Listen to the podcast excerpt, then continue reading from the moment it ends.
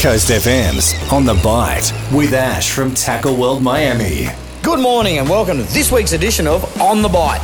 Finally, after a few weeks of inclement weather, the middle weekend of the school holidays looks to offer some opportunities for us all to get back outdoors and on or near the water. For those of us that love a run up the beaches south of town, make sure you set up at least one rod with a nice fresh fillet of mullet, a fresh muley or scaly to target snapper.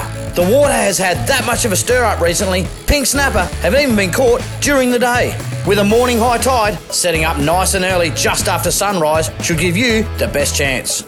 Offshore, there may also be the opportunity to get out wide and target jewfish, breaksea and other prized bottom species. The recent period of consistent swell can often help to get them on the chew.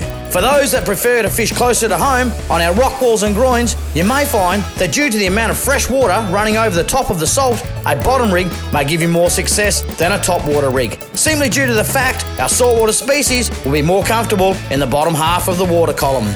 Make the most of this school holiday break in the weather, and as always, good luck, tight lines, and remember, every day's a good day for fishing. For Tackle World Miami, Coast F M's On The Bite.